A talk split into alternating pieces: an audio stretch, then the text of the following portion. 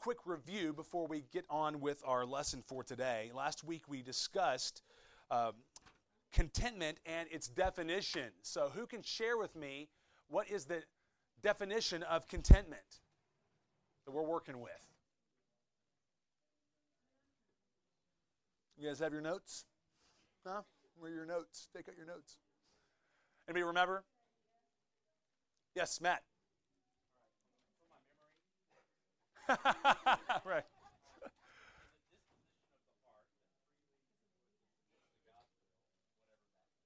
There you go. Excellent. Yes. Contentment is a dis- disposition of the heart that freely and joyfully submits to God's will, whatever that will may be. Um, so we looked at, we kind of broke that down last week, right? It's a disposition of the heart, which means that uh, contentment is not tied to circumstances, not tied to money, it's not tied to people, right? Contentment is dependent on something that does not change, and that is God, the gospel, His word, His promises, those things that don't change. And it's also um, contentment freely and joyfully submits to God's will. It's uh, something, when, when we have a content heart, it's a heart that believes that God is right in what He does, but also that He is good in what He does, right? We can trust Him, that we delight in what He does because we know it is what is best. And a contented heart also uh, believes that God is always being gracious, and he, a contented heart doesn't just tolerate or put up with circumstances. A contented heart doesn't complain about circumstances because a contented heart realizes that God is being gracious to all who are in Christ, and He manifests that grace differently in different people. And then we also looked at what it means uh, to submit to His will, whatever that will may be, and we looked at Joseph and how Joseph was able to um, submit even to his brothers selling him into slavery because he trusted that the Lord was in it. And so he could continue to be content. And then we see at the end of that story that he said, I'm in God's place.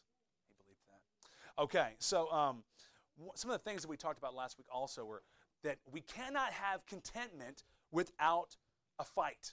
We must fight for contentment. It's not something that we can just sit back and let happen to us. We must uh, fight. But there, there's some things we had to remember about fighting that were important. You guys remember any of those instances or those examples of things that we need to remember about the fight for contentment? Yeah, Jeff. Joy is always a gift. God is always the giver, right? Now, He has ordained that He give the gift of contentment and joy through certain, what we call avenues, right? And our discipline or our fight is to put ourselves inside those avenues in which God blesses. But He's not obligated to do it uh, our way or in our timing. It's His way and His timing. But we put ourselves in those avenues like studying the Word of God, prayer, being in fellowship with the people here in the local congregation, right? And uh, the things that He prescribes in the Word of God. We put ourselves in those avenues, and God, uh, in time, gives contentment and joy right? So it's always a gift. And so we continue to wait on Him as the giver. And uh, something else we, we looked at is the fact that we're talking about contentment and the fight for it. We're not alone in the fight, are we? Uh, it's not us having to pull up ourselves up by our own bootstraps. We're not relying on our own power. Uh, we're not relying on our own ingenuity. We're relying on God, right? We looked at Philippians 2 12 and 13, which tells us that we need to work out our salvation with fear and trembling, but it is God who works in us to will and to work for his good pleasure, which means that God's work enables our work as we fight for joy. Yeah. I just want to grab the chapel. as much as I love elevator music, uh, let's hold on just a second. Like we're in an elevator and you guys are, let's say, here we go. All right.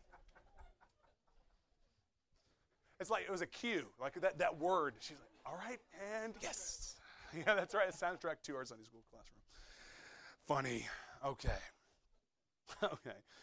So uh, let's talk about um, how we fight for contentment.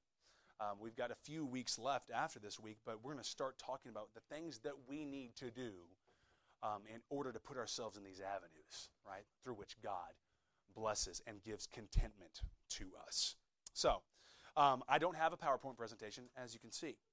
Uh, I was I was in that office one day this week on Monday, and then we were out of town for Thanksgiving, so I didn't have time to put that together. So uh, I've got I've got my notes. You've got your notes. Let me know if you don't get a blank, okay?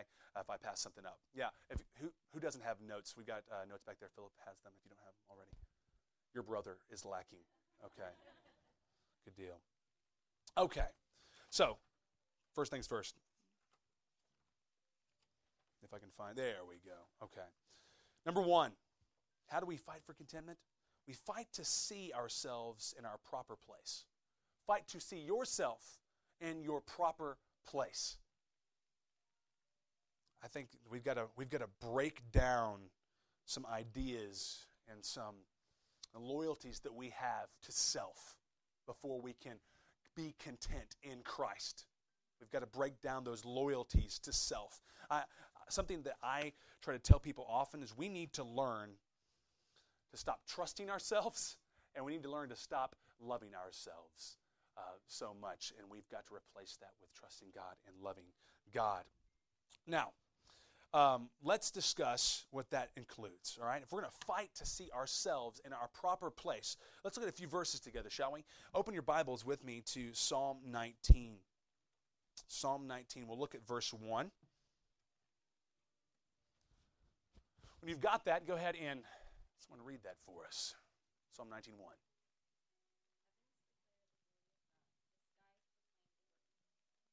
Okay. So, what is creation declaring or proclaiming? God's glory.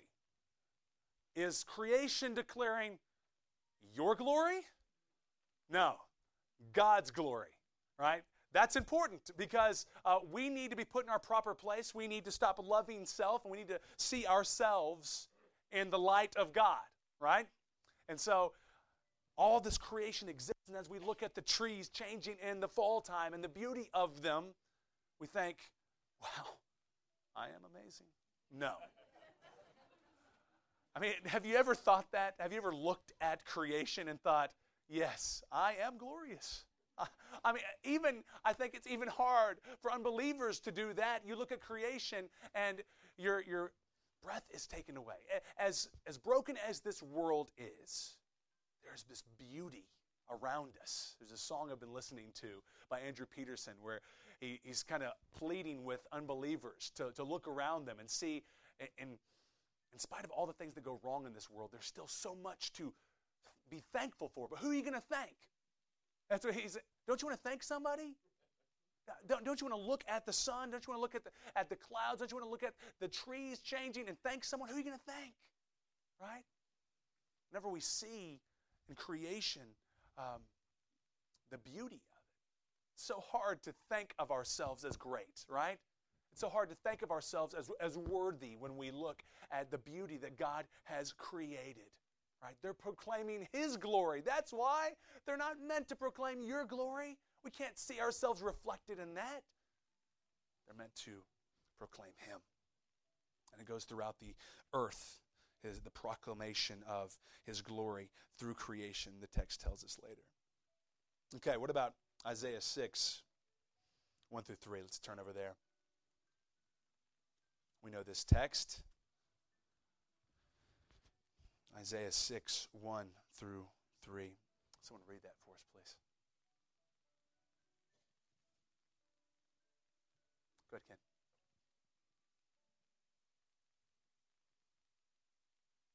Uh, I thought you raised your hand. Yeah, I said, oh, my bad. Go ahead, Ken.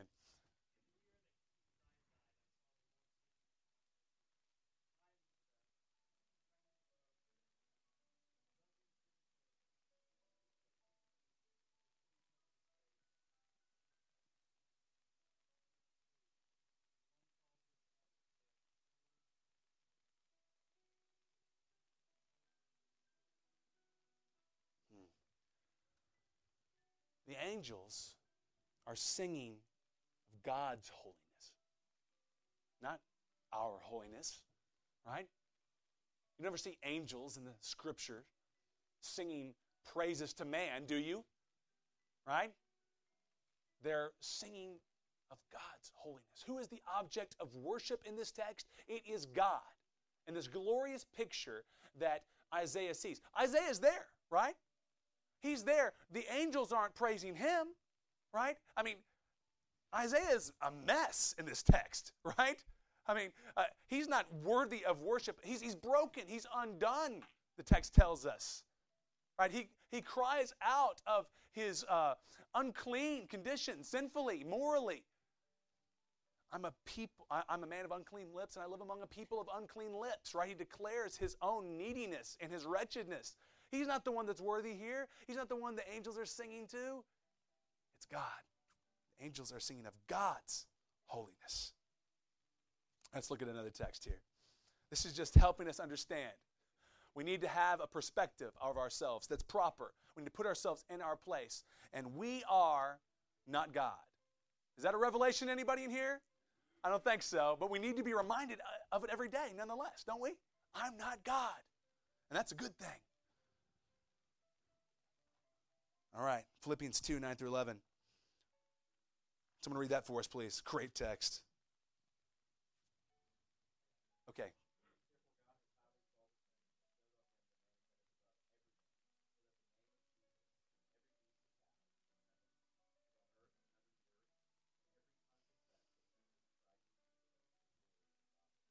Hmm. That is awesome. When, when you find that you are full of self, you find that you are thinking of yourself as more important than everybody else, when you find that uh, you are discontent because people aren't giving you the respect that you think that you deserve, remind yourself of this text. In the end, who's going to be bowing? Who? Who's going to be bowing in the end? Everyone is going to be bowing. Who's going to be proclaiming, confessing that He is Lord? Everyone? And at the name of Jesus, it says, right? At the name of Jesus, every knee shall bow. At the name of Jesus, every tongue will confess that He is Lord to the glory of God the Father. It, he is the object of that worship and that submission and that honor. All will bow, all will confess. And listen, in verse 9, therefore God has highly exalted Him, not you, not me, Him, right? And bestowed on Him the name that is above every other name Yes, Jesus is a much, much higher name than Brent. Praise the Lord for that. And God has given him that name, not me. And so every day we struggle with pride. And anybody in here that says, I don't struggle with pride, you're wrong. we all struggle with pride every day. We have sinful hearts, and really the essence of all sin is selfishness and pride. We want what we want, and so therefore we, we sin to get it, right? Or we sin if we don't get what we want. It's all about self, right? But we read here that in the end, we're not going to be the ones that are being bowed down to. We're the ones that be, will be bowing. We are the ones that will be confessing that He is Lord. You know, it's interesting when we think about all of these texts, um, they should deflect our attention away from self to Christ to God. Uh, in fact, um, there's something about creation that I, I forgot to say, and, and, the way that it deflects our attention away from self. I, I, heard John Piper in a, or I read it in a sermon of his one time. He talked about how one of the best ways we can fight temptation is to get outside, because sin is selfish at its core, right? And creation helps us get our attention away from self. It pulls us from within to without to his glory. And so that's just a, a practical thing that I, for, I, forgot to tell you about. Whenever you're battling temptation, because temptation is um, at its core selfish and prideful, get outside and be confronted with all that is beautiful that God has created. To take yourself from within to without to Him. But we're beginning to see, we're beginning to help ourselves see who we really are and put ourselves in our place so that we have the perspective that David has in Psalm 8. Let's turn there. We want to have this perspective, everybody.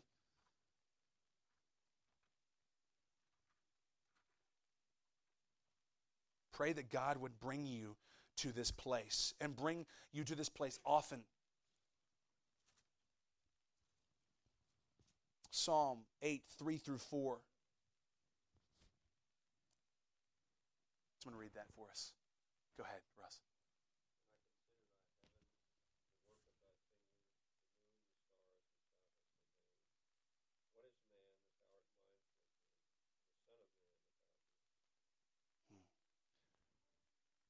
You ever feel like that? Sometimes you feel like that, don't you? Um, not all the time. We need to be praying that God would bring us to this place more often. But uh, we see here that David has a big picture of God, this small picture of man. We have it reversed often, don't we? We need to be the ones who are striving to see God as big and man as small. So often we have it reversed that we have big thoughts of man and little thoughts of God. J.I. Packer said that in the beginning part of his book, Knowing God. Big thoughts of man, small thoughts of God. Why is that? Why is that? Well, I think we'll talk about this a little bit later, but I think it is because we, we spend more time studying man, the things of man, than we do God. Because if we studied God more, we would see more his immensity and his infinity and His grace and His love. And God would enlarge our hearts for Him. And we'd see, have a bigger picture of this God who deserves our worship. Now, the, when have you experienced what David is talking about here? Where you look um, at the heavens or the work of God's fingers, and you're put in a place where you think, why is God even mindful of me? What, what are those times in your life where you have felt like that? You thought, wow, why, is, why does he care for me? Why is he even mindful of me? Give me some examples. When have you felt like that? When, when, when has your heart expressed those kinds of words? What scenarios? You think?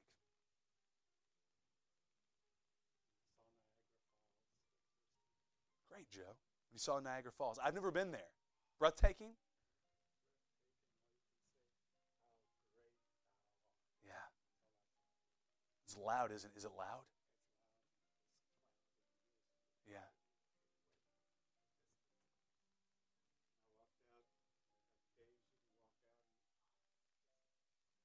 You know, that reminds me of uh, the, the, rushing waters you're describing.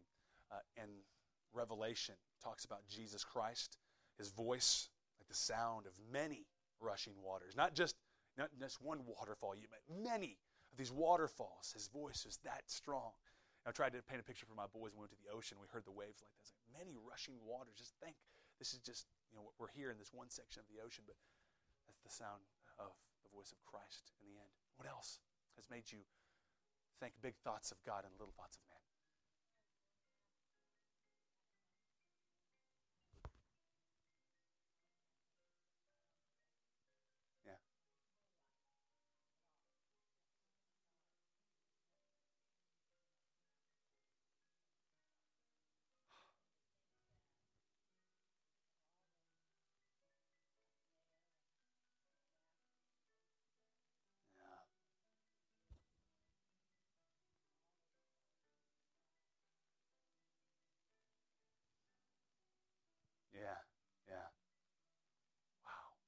That's incredible.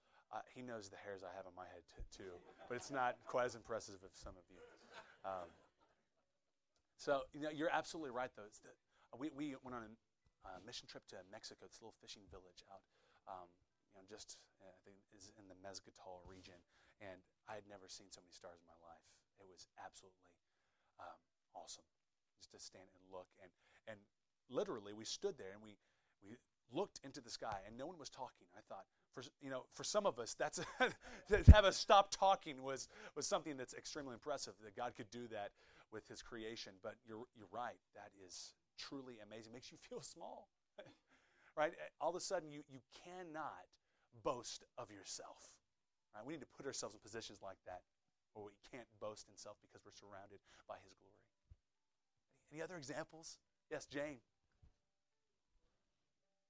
oh yeah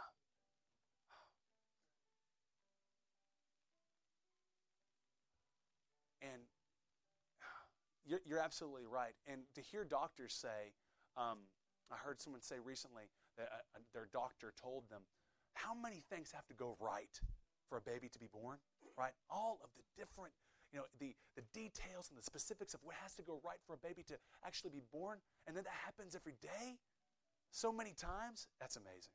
Yeah, it's amazing. They were practicing. Slackers. They're not slackers. They were practicing. Good. Come on in. What else? I had some other hands back there. Yes, Amy. Yeah?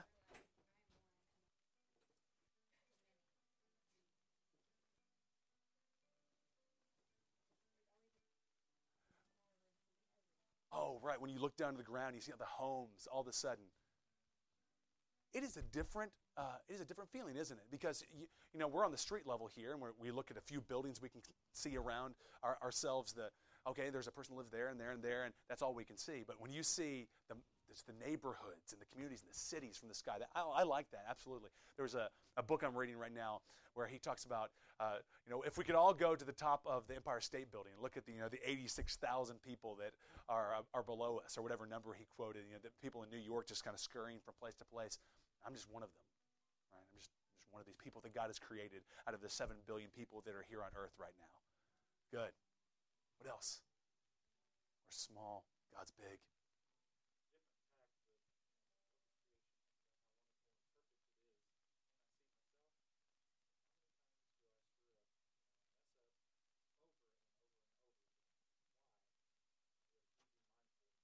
Yeah. that kind of puts things into perspective when you think about the order of the universe, right? How he he, uh, he hung those stars in place and he named them and how everything seems to, uh, it does it works in this this order. And people say it's chaotic but can you imagine what it would be like if god removed his hand for even one second? Uh, we wouldn't exist. But yeah and then we, we fall and we fall and fall again. It's humbling yeah, compared to the order of the universe that he's put in place. It's good. What else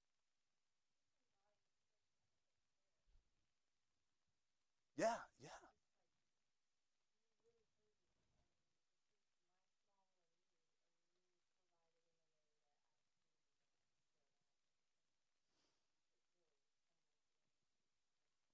It does to know and to know that there's so much, so many more, uh, so many more, more bigger. I, was, I keep wanting to say more bigger.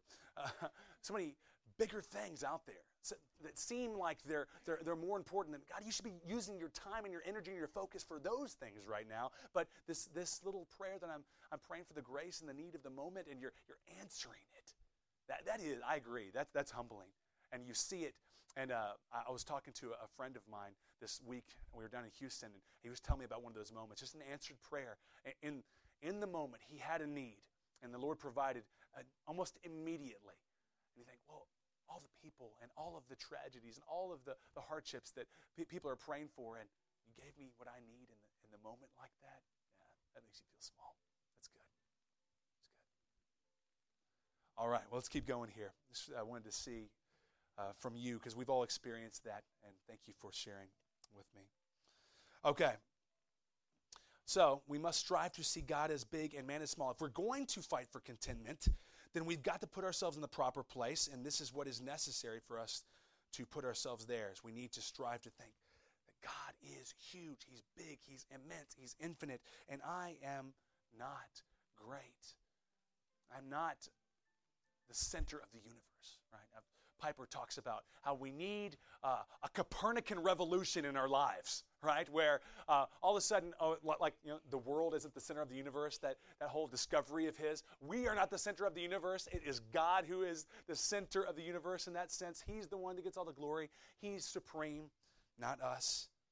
So, how do we do this? Some things that we need to remember if we're going to see God as big and us as small. Um, there, the little I um, God loves mankind because he is great, not because we are great. It kind of flies in the face of the self esteem gospel, doesn't it? Right? God loves me, therefore I must be great. Right? Not true. I'm not great.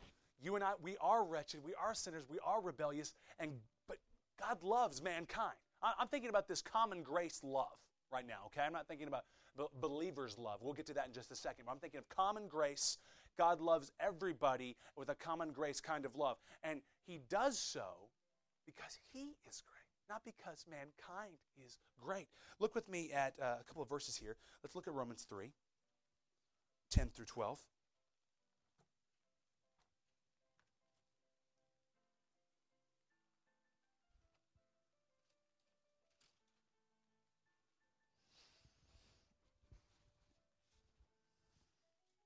Someone will grab that real quick. Read it for us. John, you there, man? Go for it. 310 through 12. As it is written, none is righteous, no, not one. No one understands, no one seeks for God. All have turned aside, together they have become worthless. No one does good, not even one. That's sobering, isn't it? Right? None righteous, none good, no one does good, no one seeks for God. Together they've become worthless. I mean, the Word of God putting us in our place. Yet, you read texts like Matthew 5, 43 through 45. Turn there.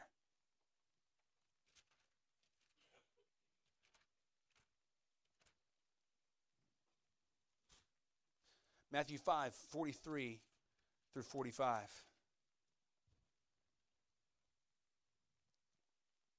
Someone read that for us, please. This great text. Go ahead, Chris.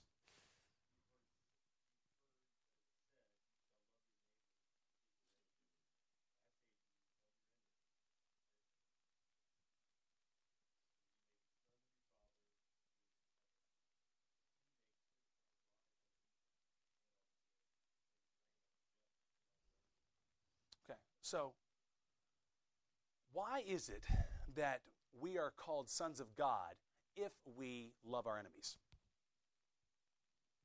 According to this verse. Why is that? Why would we be called sons of God if we love our enemies? Say what? That's godlike to love your enemies because he. Um, this is a world uh, of people. I mean, obviously, some of us have come to Christ by His grace, right? But we've got this, this world full of these unbelievers, these rebels, and yet He gives them the grace of rain, gives them the things that they need. They have families, right? They successful businesses, and He's being merciful. He's being gracious to them. And so, as we love our enemies, we, we're like God who loves His enemies, right? Why does He do that? Because He's great, because He's good, because He is glorious. Not because the, the enemies and the rebellious are, because He is. Because it, it doesn't, whenever you look around and see people who are, uh, who are wicked and God is give, being gracious to them, giving them things that they need, giving them good things, think, okay, it doesn't mean that that person is good. It doesn't mean that that person is worthy. It means that God is worthy. God is good. Right? What does it say about God? Okay. Let's turn to Ephesians 2 4 through 7.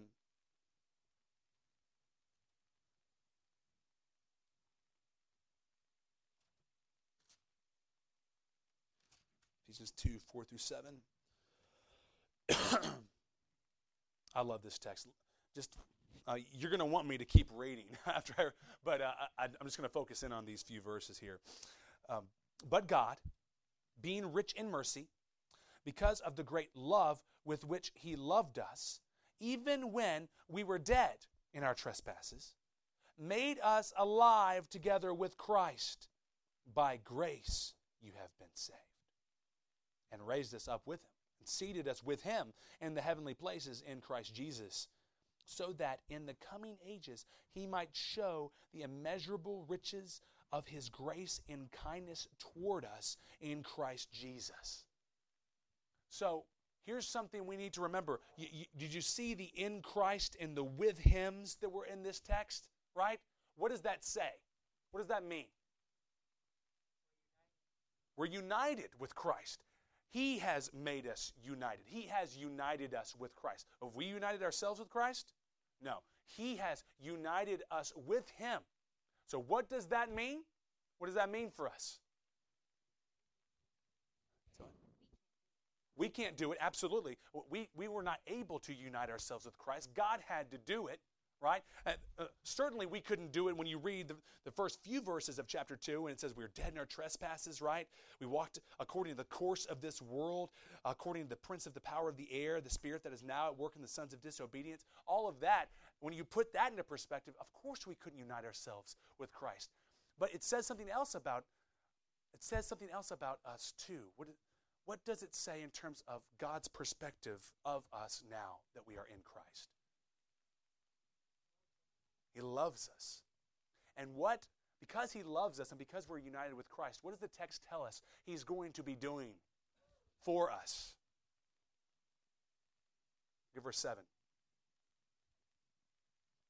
Showing us the immeasurable riches of His grace and kindness toward us in Christ Jesus.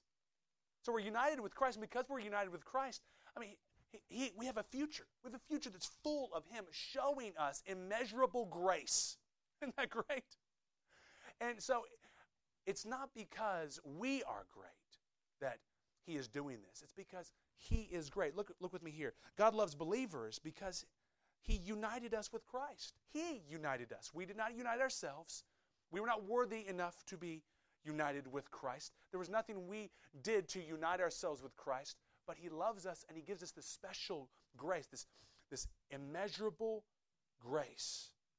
That's what our future is full of because of the work that God has done in us through Christ and with us, uniting us to Himself.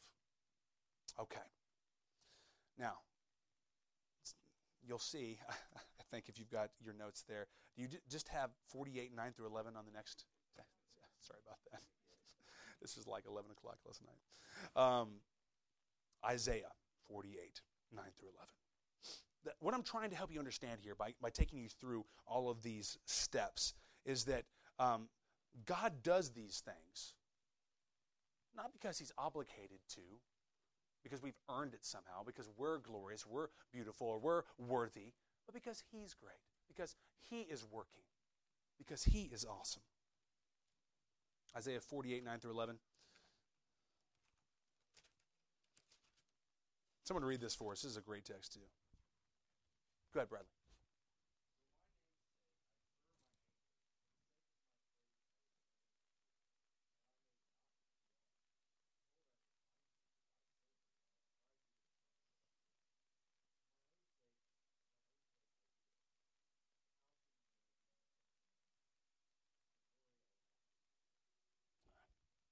So that's that's pretty God-centered, isn't it? I'm not going to give my glory to another. Let's remember that, church, the next time that we are trying to get glory for ourselves. And we, and we don't cl- call it glory, do we? who, who, who, calls it glory when you're thinking through those thoughts in your head? Like, yes, I'm doing this for my own glory. I mean, you, you don't think that way. You think, you know, I want respect. That's what we think. We think along those terms. I want people to, uh, you know, I want people to see that I deserve something. Those are kind of the terminologies that we use in our minds. We don't think in terms of glory, but it's exactly what we're, we want. We want applause. We want people to notice us. Those are the things that we're thinking through. We don't think glory, but that's exactly what we mean. That's what I mean. Just, just they're kind of synonymous, aren't they? But God says, I'm not going to give my glory to another. What does that mean then? It means this God loves us, as we've seen, right? He loves mankind. He loves us with a special grace, a special love uh, if we're in Christ, and He's going to show us the immeasurable riches of His grace forever. He loves us, but He doesn't exist for us. Okay? That's the Copernican revolution that we're talking about here, right? We are not the center of our universe. God needs to be the center of our universe, right? He doesn't exist for us. We exist for Him, right? We've got to switch it. Every time that we are trying to get glory, praise, applause, respect, stuff, whatever we think we deserve, then we're up here. We got to shift it. God will not give his glory to another. Right? We've got to think these thoughts. He is the one that I exist for. He does not exist for me. He loves me, yes, but he doesn't exist for me. Now, we've got to remember something uh, please know that although you're thinking, oh, man, this is depressing. He's, I, I, I have no worth. I'm not good. I'm not righteous. I mean, uh, he's, he's telling me here that you know, uh, the angels and, and creation, they're all declaring God's glory. There's, then, then what about what about me? What, what is good for me in all of this? What do you think? What's, what's good for us in all of this?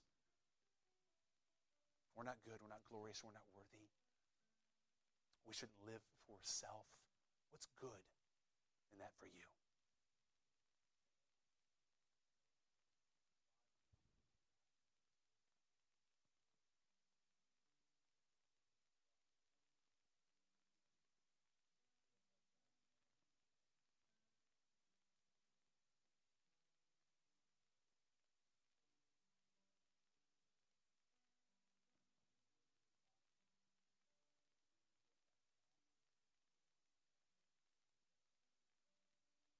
Right. It sets us up for the gospel. Right? You know, for, for those of you who are believers in this room, it sets us up perfectly to preach the gospel to ourselves because we've got to remember um, that we are wretched and we are um, re- a rebellious people so that we can remember, oh, he did impute Christ's righteousness to me. That means he sees me as if I lived a perfect life. That means even though I'm a wretch, I'm treated as if I'm not. I'm treated as if I am perfect, although I am not, because Christ took my place. He exchanged himself, right? He put himself in my place so that I could be treated as if I lived his perfect life. He's treated as if he lived my sinful life. I'm treated as if I lived his perfect life. And that great exchange, I mean, this, this kind of humility needs to take place if we're going to experience the grace of the gospel. Okay? You cannot experience the grace of preaching the gospel to yourself if you don't first remember, I didn't deserve any of this. Right? What, is, what does Jesus say with the very first beatitude? Blessed are the poor in spirit. Right? What does that mean? What does it mean to be poor in spirit? Humble? Most definitely humble.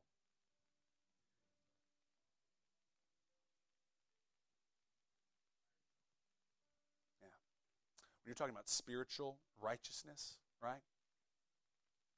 Nothing. Nothing. You have to realize that. And, and so, blessed are the poor in spirit. They're, the ones that are happy. Not, not because uh, there's, there's no hope for them, but what? What does it say? I forgot the second half of that verse. Blessed are the poor in spirit for what? Help me remember. You guys remember? I hear a lot of mumbling. Let's just turn there. I haven't memorized all of those. Okay. Blessed are the poor in spirit, for theirs is the kingdom of heaven. For theirs is the kingdom of heaven. That's why they're blessed. That's why they're happy, right? We, we if you guys uh, went through the Sermon on the Mount with me when I was preaching through it, blessed can be synonymous with happy, divinely happy, right? When you come to the realization that all of these texts that we're looking at lead us to that we're not worthy, we don't have anything in terms of spiritual righteousness to offer God so that He will accept us. But that means that we're ready to go when it comes to receiving the righteousness of Christ, when it comes to receiving the gospel, right, and the truth that sets us free. And so if you are set free by that truth, then each day as you remember that, then there is a, a joy, a contentment, because I don't have to prove myself, right? If you believe that, if you believe that you aren't worthy, yet you've been loved with that perfect love, and you're you don't have a righteousness that is your own, but one that is from Christ, and God sees you as, as if you lived a perfect life, then that's free. In terms of contentment, you can live your life knowing, I don't have to, I don't have to meet this standard. I don't have to prove myself. I don't have to work myself into a tizzy so that my life uh, earns God's favor or shows that I am worthy enough to receive His grace. No, you know that it was given as a gift. And so you can be free from that work. You can be free from that burden. And you can rest in the gospel. But you have to come to that realization that you exist for God. And God does not exist for you. And if you exist for God and you've been rebellious, then the only hope you have is Jesus. And if Jesus is your only hope, then you're loved by God perfectly. See how freeing that is? Um, Tim Keller put it this way. He, he talked about a courtroom, and we, we constantly put ourselves into this spiritual courtroom each day. We think that we have to meet a certain standard in order to be happy. Right? We have to do certain things, be certain things in order to be happy. And if we don't meet the standard, then we can't be happy. Right? So we have to prove ourselves. Uh, we have to prove ourselves worthy enough in our own perspective to meet this standard. So each day, we we step inside the courtroom and we try our case. Here's why I meet the standard. Here's the evidence, right? Because I am this, because I do this, because I do that. So here's all the evidence for why I meet the standard. And some days we feel like we meet that standard. And we can be happy, content, right? Or f- for a short amount of time. Other days we walk in and we try our case we say, this for this reason and for this reason, because I am this or I am that, then I can no, no, I don't measure up today. And so you're depressed and you're bitter, discontent, right? But if Christ stepped in the courtroom for you and said, You're already approved. I'm trying the case for you. And I'm not using the evidence from your life, I'm using my life, my sacrifice, my resurrection. And that proves you're accepted by God. How, how, beautiful is that? You can walk out of the courtroom. You have to go, you don't have to put yourself back on trial because Christ already bought you permanently with his own blood. And God has approved you in Christ permanently. That leads to contentment. But we can't get there unless we see ourselves as small, unworthy.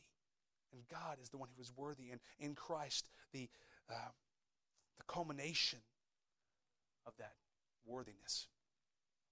Okay. Let's keep going here. E on your notes. We're almost out of time here. Is our goal contentment? Is, is that the goal for your life today? Contentment. What do you think? Is that your goal? Should that be our goal? I know it's hot in here. I'm sorry. It's kind of a tricky question because we have commandments to be content. We have commandments to uh, be joyful and rejoice, don't we? But the difference is our contentment should not be contentment alone. Our, our goal should not be contentment alone. It must be contentment in the Lord, right? It must be contentment in the Lord. If it's contentment alone, then really we're still at the center of our universe, aren't we? If it's just contentment, then we're still at the center of our universe. But it's, if it's contentment in God, in Christ, then that is when we can truly be content. Now, Philippians 4 4, rejoice in the Lord always. Again, I will say rejoice. Psalm 37, delight yourselves in the Lord. That's our goal. Content in Christ, in the Lord. We can't have contentment apart from Him, but we, we try so often, don't we? To find contentment elsewhere. And that's the problem. But we've got to keep going back, turning away from the broken cisterns to come back to the living waters. That should be our every day. I'm not going to drink from these, this putrid water that's been sitting in this broken cistern. It's leaking out. It doesn't even hold any water. I'm going to return to the living water. From Jeremiah 2.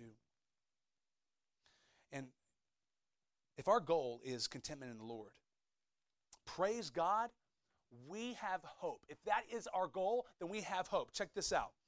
Uh, 2 Corinthians 5.15. If you haven't memorized this text, Go ahead and memorize it because it's helpful on a daily basis for us as we seek to turn from self and sin.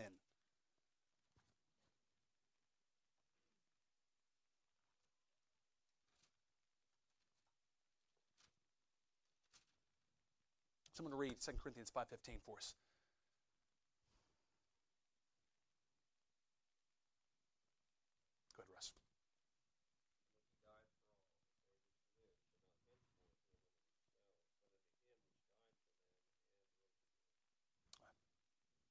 Put that in your own words. What, what's Paul saying? Why did Christ die? What, what's one of the reasons why Christ died according to this text? That's right. He died so that we wouldn't live for ourselves, but we would live for Him. Right? So here, here's the conclusion the cross has given us a new center to our universe, right? The cross saved us from self. You think, um, like we talked about, I think it was last week we talked about how Romans chapter 1, God is handing people over to their desires. Why is that punishment? Because we were made to glorify God. We were not made to indulge in the things of this world. We were made to delight in God. And so that's why it's punishment. We're doing, when God hands us over to our desires, the desires of our sinful heart, it's punishment because that only leads to misery. It leads, it leads to us being outside of the purpose for our existence. That's why it's punishment. But the cross, the cross has us die to self, breaks the chains we have to self, so that we will live for Christ. So we will live for the one who died and rose again on our behalf. So the cross has given us a new center to our universe. It's taken us out of the middle and put God in. Now we have to fight for that though, daily, don't we? Yes, we the shackles to self have been broken, but daily we must fight to put God back in the center, back in the center of our universe. Okay? And so we've got to remember these things that we've been preaching to ourselves this morning. Look, look with me at Philippians 3 4 through 11. If we have this new center to our universe, okay, how do we how do we know we can fight to to enjoy God as the center of our universe? Philippians 3 4 through 11.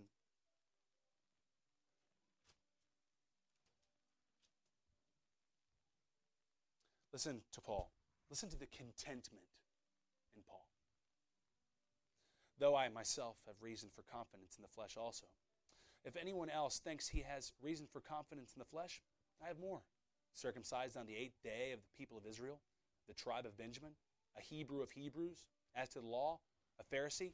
Quite a list of credentials if you're a Jew, right? It's a, quite a list of credentials. It's a, it's a great resume if you're a Jew. A Pharisee as to zeal, a persecutor of the church, as to righteousness under the law, blameless. But whatever gain I had, I count as loss for the sake of Christ. Indeed, I count everything as loss. Why? Why, Paul? Why do you count everything as loss? Because of the surpassing worth, surpassing worth of knowing Christ Jesus my Lord.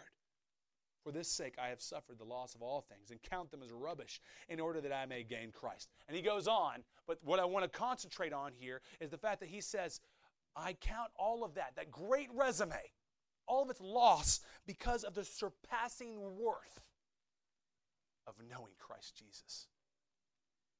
Now, what does that mean? Means not only have the shackles to self been broken so that we have a new center to our universe, but the cross has given us the capacity for contentment by giving us something better than the things we think will satisfy us. We have something better. Tell yourself that daily. Jesus is better. Christ is better. The promises, the Word of God, it's all better than the things that this world has to offer, that the things that our sinful heart wants. He is of surpassing worth. Do you believe that? You've got to preach that to yourself, Lord, and, and pray this. Plead with God. Help me to believe that Jesus is of surpassing worth, to know Him, not to just know Him, know Him, right, but to embrace Him, know Him. Includes your mind and your will and your heart that, that Dan was talking about. It's that, it's that kind of attachment that we're referring to. The intimate knowledge. He is of surpassing worth. And so it's not like, you know, think about this. Whenever you're, you're, you're a parent and you're trying to convince your kids to go and do something because, oh no, it's really fun, I promise. You ever been in one of those situations? Right? It's like, come on, let's go to the museum. There's this exhibit on the Civil War. It's really, really fun, I promise. And they're like, what? Come on. Is there a slide? You know? And so uh, you're trying to convince them, and in their minds, you know, it's just, okay, it's, it's, not, it's not better. But we have a promise from God that Jesus is better. He knows. He knows it's better because God knows all and He planned all and He built us that way. He built us to be satisfied only in Him, right? He is of surpassing worth. We don't have to try and convince people, you know, oh, come on, here's this, you know, uh, believe me, believe me. And here's why. See how much fun I'm having? The Word of God is sufficient. Yes, we need to enjoy God in front of people, but we already know. We don't have to try in vain to convince people that it, He's better. He is better. And so we pray that God would save them. We use the Word of God. We love them and we show them how He is better in our enjoyment of Him. But we have a capacity for contentment now because He has. We can tell ourselves it's it is better. I, am not I'm not trying to convince myself here uh, uh, of a lie. God has told me it is better. He is better. Now, here's the thing. I, know I'm over time, but let me say one last thing, and that is we've got to c- cultivate an appetite for Christ. We've yes, we've we've been given the capacity for contentment, but so often we return to the things of this world. We indulge in the things um, our flesh, our, our sinful heart wants, and our our appetites are for the world for a season, right? Our taste buds are for the world for a season, right? Our senses are dulled, right? Our, our affections for Christ are, aren't stimulated, they're dull and they're callous. We've got to work at cultivating this contentment. We've got to cultivate this kind of appetite or these taste buds for Christ. Listen to this quote from John Piper Spiritual perceiving is the creation of a new taste in the soul. Before our conversion, the honey of Christ tasted sour or bland and thus undesirable to our souls. Then, by grace, we were granted a new capacity for sweetness. Right? We're given the taste buds, a new capacity for sweetness. And we tasted the honey of Christ for what it really is sweet and desirable. But here's what happens to us we've got that capacity, we've got that new taste, right? New taste buds for Christ. But here's what happened to me yesterday coming back from Houston for, th- for Thanksgiving. Um, we stopped at Buc-ee's. Who knows Buc-ee's if you're driving on I 45? It's a huge thing. Man, you see the sign from like 80 miles away. And um, we went in there, and I just wanted, I wanted a snack. I was kind of hungry, and, and uh, I saw this guy putting some, some replacements up on this shelf of this, this uh, banana pudding that they had made there this, this morning. I was like, man, want some banana pudding. So I gra- grabbed me some banana pudding and got some sweet tea off the shelf. And I started eating the banana pudding in the car. I, I wasn't driving. Uh, eating the banana pudding is real sweet, real rich banana pudding, right? I had the sweet tea too. I was a new brand I hadn't tried before. I was like, I'll give it, I'll give it a try. And so after I'd been eating the, the pudding, I put that down and I got the sweet tea and I started to swig it. And I thought, that's not sweet tea. What, what, why does it say sweet tea? That's definitely unsweet tea. That's not sweet tea. What had happened? What had happened? My taste buds had uh, become acclimated to the banana pudding, right? And had I been uh, eating maybe barbecue, then I would think that that sweet tea was sweet.